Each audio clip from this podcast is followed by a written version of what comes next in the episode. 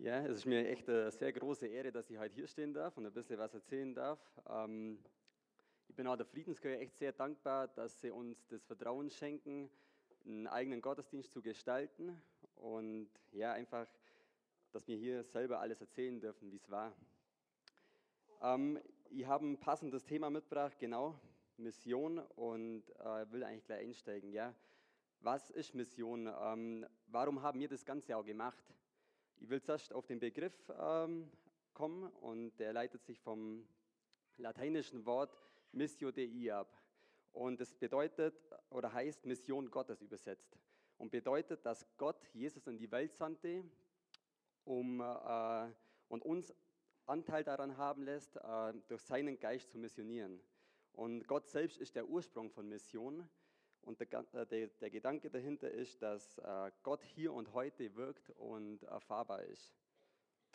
Mission gibt es äh, nicht, weil die Kirche damit begonnen hat, sondern ich glaube, weil Gott die Quelle der Liebe ist und er, ja, wie, in Johannes, wie Jesus in Johannes 20, 21 schon sagt, wie mich der Vater gesandt hat, so sende ich euch. Genau, also wie Gott Jesus gesandt hat, so sendet er seine Nachfolger. Und seine Nachfolger, das sind wir. Und so hat jeder von uns diesen Auftrag bekommen. Und ja, man sieht daran, dass äh, Gott schon immer ähm, ein sendender Gott war. Man sieht es daran schon, wie er die Propheten gesandt hat, um eine Botschaft zu überbringen oder zu verkündigen. Er sandte seine Engel um Schutz äh, für die Menschen. Er sandte sein Wort auf die Erde und er sandte sogar seinen einzigen Sohn auf diese Erde, um uns zu retten. Und das Spannende an Mission ist, dass ähm, wir in das Wesen Gottes mit hineingenommen werden. Aber wie ist das Wesen Gottes? Und da gibt es wirklich eine passende, eine passende Geschichte, wo ich da jetzt äh, dazu vorlesen möchte, aus dem Lukas-Evangelium 15, Kapitel 15, Verse 1 bis 7. Das kennen wahrscheinlich sehr viele, das Gleichnis vom verlorenen Schaf, aber ich finde es sehr ansprechend und es zeigt sehr viel über äh, Gottes Charakter. Es steht, das Gleichnis vom verlorenen Schaf. Ja. Oft kamen Steuereintreiber und andere, die als Sünder galten, um Jesus lehren zu hören. Die Pharisäer und Schriftgelehrten nahmen Anstoß daran, dass er sich mit so ver verrufenen Leuten abgab und sogar mit ihnen aß. Deshalb erzählte Jesus ihnen folgendes Gleichnis. Wenn jemand hundert Schafe hätte und eines würde weglaufen und sich in der Wüste verirren, würde er dann nicht die 99 Schafe zurücklassen, um das Verlorene zu suchen, bis er es wiedergefunden hätte? Und dann würde er es voller Freude auf seinen Schultern nach Hause tragen. Wieder daheim würde er alle Freunde und Nachbarn zusammenrufen, damit sie sich mit ihm darüber freuen, dass er sein verlorenes Schaf wiedergefunden hat. Genauso ist im Himmel die Freude über einen verlorenen Sünder, der zu Gott zurückkehrt, größer als über 99 andere, die gerecht sind und gar nicht erst vom Weg abirrten. Und es mag vorerst sag mal, ein bisschen dumm erscheinen von dem Hirten, dass er die 99 zurücklässt, aber er hat ganz genau gewusst, dass die 99 schon in Sicherheit waren. Und jedes Schaf war ihm gleich wertvoll. Jedes einzelne war gleich wertvoll für ihn. Und die drei Gleichnisse bei Lukas 15 also das äh, vom verlorenen Schaf, verlorene Münze und vom verlorenen Sohn besitzen eigentlich alle den ziemlich gleichen Aufbau. Etwas äh, ist verloren gegangen und ähm, es wird mit größtmöglichem Einsatz wieder gesucht und äh, anschließend mit riesiger Freude wieder gefunden. Und ich denke, das zeigt so äh, Gottes Charakter einfach, sein, seinen Herzschlag für uns, seine unfassbare Liebe. Und er sucht nach Sündern und freut sich, ihnen zu vergeben. Also er freut sich sogar, wenn er, wenn er sie findet. Und so denke ich, dass wir auch uns darüber freuen sollten, dass er uns die Autorität gegeben hat, seine Werkzeuge zu sein, um äh, Menschen für ihn zu gewinnen. Und wir sind dazu sogar beauftragt, wie äh, der Anton vorher ähm, Matthäus Evangelium schon gelesen hat. Ich will es aber trotzdem nochmal lesen, den Missionsbefehl. Ähm, genau der große Auftrag. Dann gingen die elf Jünger nach Galiläa zu dem Berg, den Jesus ihnen genannt hatte. Als sie ihn sahen, beteten sie ihn an, aber einige zweifelten immer noch. Jesus kam und sagte zu seinen Jüngern, mir ist alle Macht im Himmel und auf der Erde gegeben. Darum geht zu allen Völkern und macht sie zu Jüngern, tauft sie im Namen des Vaters und des Sohnes und des Heiligen Geistes und lehrt sie, alle Gebote zu halten, die ich euch gegeben habe. Und ich versichere euch, ich bin immer bei euch bis ans Ende der Welt, bis ans Ende der Zeit. Also Jesus ist einfach der Schlüssel der Mission. Durch ihn erhalten wir erstmal eigentlich den Zugang, um daran teilzuhaben. Und er zeigt uns durch diese Bibelstelle ganz klar, wie Mission auch aussieht. Und ich möchte da kurz, das hat er ja kurz, bevor, kurz davor gesagt, bevor er äh, seine Jünger dann verlassen hat. Und ähm, also kurz vor Pfingsten. Also er ist kurz bevor er äh, in den Himmel aufgefahren ist, hat er seinen Jüngern genau das empfohlen oder befohlen, äh, das Evangelium in der ganzen Welt zu predigen.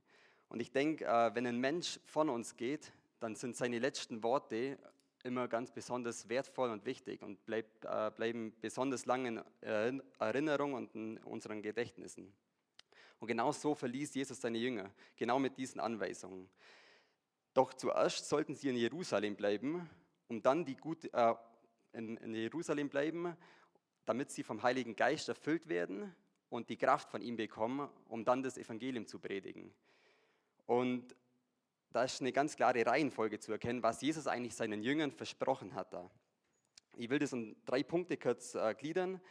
Der erste Punkt ist einfach, dass der Heilige Geist über sie kommt, über sie gekommen ist. Der zweite Punkt ist, dass sie die Kraft von ihm empfangen haben. Und der dritte Punkt ist, dass sie Jesus mit außergewöhnlicher Effektivität bezeugen. Und ich denke, wenn wir da auf uns schauen, äh, dann wollen wir die Reihenfolge manchmal einfach auch umkehren und aus eigener Kraft und Autorität daraus äh, vom Evangelium von Jesus erzählen. Aber in dem Dienst als Zeugen von Jesus geht es nicht darum, äh, zu zeigen, was, Gott für, was wir für Gott tun können, sondern es geht viel, viel mehr darum, zu zeigen, was Gott für uns getan hat bereits. Dass wir dieses Geschenk bekommen haben, dass wir errettet sind. Ja, aber jeder kennt mit Sicherheit auch die Momente, wo es uns auch richtig schwerfällt, davon zu erzählen. Ähm, ein passendes Beispiel wäre, ich war letzte Woche mit ein paar anderen äh, in Kempten äh, auf der Straßenevangelisation und ja, wir haben mit einem Bettler geredet, der auf der Straße saß und ähm, es war sehr, sehr viel los und wir haben uns zu ihm geguckt und haben ihm einen Kaffee ausgegeben, haben echt ein gutes Gespräch mit ihm geführt und äh, ja, man sieht, wie die Menschen einen eigentlich komisch anschauen, wenn sie vorbeilaufen. Und äh, dass es eigentlich wirklich was, was Komisches, Komisches ist, wenn man ähm, sich mit Menschen abgibt, die in der Gesellschaft nicht so viel gelten. Und dennoch glaube ich, dass wir uns von solchen ähm, Erfahrungen nicht beeinflussen lassen sollten. Das sind Herausforderungen, die kommen, aber wir dürfen wissen, dass äh, wenn wir von Jesus erzählen, dass der Heilige Geist immer mit uns sein wird und dass er, das, dass er der, das Schlüsselelement der Mission ist und er will uns als seine Werkzeuge nutzen. Und wenn wir schwach sind, ja, ändert das nichts an seiner Stärke. Und ja, es gibt vielleicht auch Momente, wo uns dann die richtigen Worte fehlen oder wir äh, sprechen nicht mal die Sprache, so wie es in Mexiko war. Wir können leider nicht so gut Spanisch.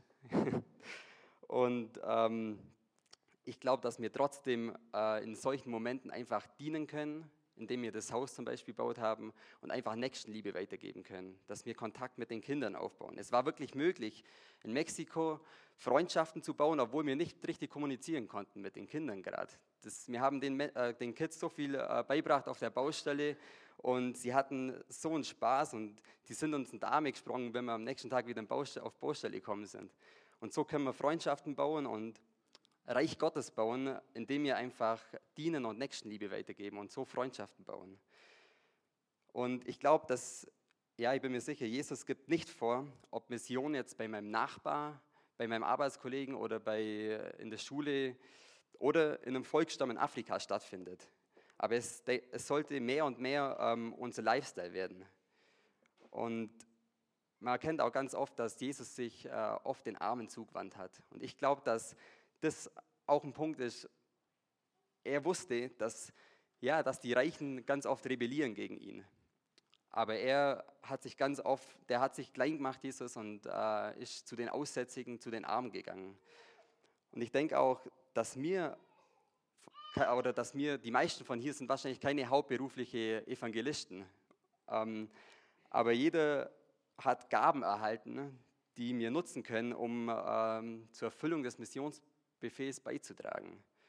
Und ich denke, dass wir manchmal auch äh, beten, dass Gott uns doch endlich an einen Platz in dieser Welt aussendet, dass wir endlich damit anfangen können, zu dienen oder zu missionieren.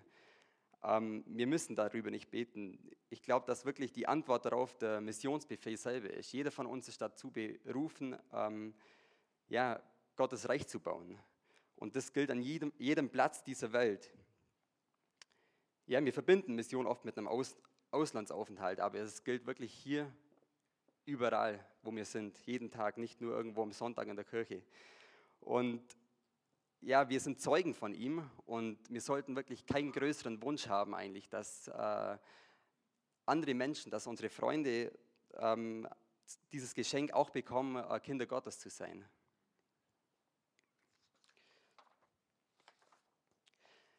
Aber ich glaube auch, dass der Auftrag nicht nur äh, im Gehorsam liegen sollte. Gott will nicht, dass wir uns unter Druck gesetzt fühlen und wir müssen ihm auch absolut gar nichts beweisen. Es sollte viel, viel mehr in der Erkenntnis selbst über Gott liegen und es sollte aus reiner Freude heraus passieren, dass wir von ihm erzählen, dass Gott uns benutzen will, um, seine, um sein Reich zu bauen, um seine Werkzeuge zu sein. Und ich denke, das Motiv dahinter ist, dass wir seine Liebe, seine unfassbare Liebe empfangen haben und immer wieder neu empfangen und diese weitergeben dürfen, damit unsere Freunde und ja, Freunde und Bekannte im Umkreis, Verwandte, egal wer, auch diese Chance bekommen, von Gott zu hören.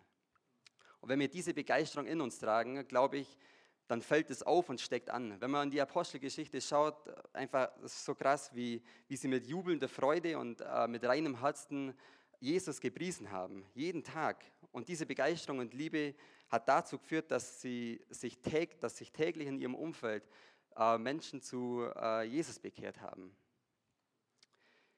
Ich denke, wir als Nachfolger Jesu ähm, empfangen heute wirklich die genau selbe Macht, wie die Jünger sie damals empfangen haben. Und durch äh, Zeugnisse von uns, also was wir alles mit Gott schon erlebt haben. Das Größte ist eh schon passiert, dass wir, das größte Wunder ist passiert, indem wir einfach gerettet sind, dass wir dieses Geschenk haben, Kinder Gottes zu sein.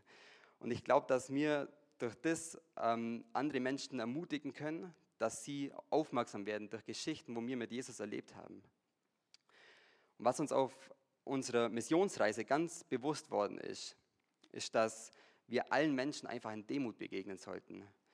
Das heißt, dass das Bewusstsein, dass auch ich nur einen Bruchteil äh, von, vom Evangelium und von Gottes Liebe verstanden habe und ich mich nicht irgendwie über andere stelle, weil ich denke, da habe ich nie einen Zugang zu anderen Menschen so. Und ja, das Mission ist, denke ich, manchmal auch nicht nur das direkte Verkünden, wie ich es gesagt habe, aus, vom Evangelium, sondern ich denke, dass äh, wir auch Reich Gottes durch ganz praktische Taten ähm, bauen können und dass andere Menschen das an unseren Verhaltensweisen auch sehen. Weil wir als Christen sind aufgerufen, einen Unterschied in dieser Welt auch zu machen. Im Jakobusbrief 2,14 lesen wir, Liebe Brüder, was nützt es, wenn jemand von seinem Glauben spricht, aber nicht entsprechend handelt? Ein solcher Glaube kann niemanden retten. Und ich glaube wirklich, der wahre Glaube, der verändert unser Verhalten ebenso wie unser Denken. Ja, es ist wirklich ein Prozess, aber Wort und Tat gehören definitiv zusammen. Ja, ich möchte uns äh, abschließend auch einfach jetzt alle ermutigen, dass äh, Gott uns lenken und führen wird. Aber dennoch müssen wir uns äh, selber aufmachen und bewegen. Ähm, und wenn wir dann die kleinen Herausforderungen annehmen, dann wird Gott uns immer mehr anvertrauen und wir werden immer noch größere Wunder mit ihm erleben. Denn wie in Römer 10, 14 steht, doch wie können sie ihn anrufen, wenn sie nicht an ihn glauben? Und wie können sie an ihn glauben, wenn sie nie von ihm gehört haben? Und wie können sie von ihm hören, wenn niemand ihnen die Botschaft verkündet? Ich denke, das ist eine Bibelstelle ja, mit vier Fragen, oder? Ja. oder drei Fragen und das spricht uns alle an, denke ich. Und wir haben wirklich das größte Vorrecht von Jesus bekommen, die wichtigste Botschaft in dieser Welt zu verkünden. Ja, Amen.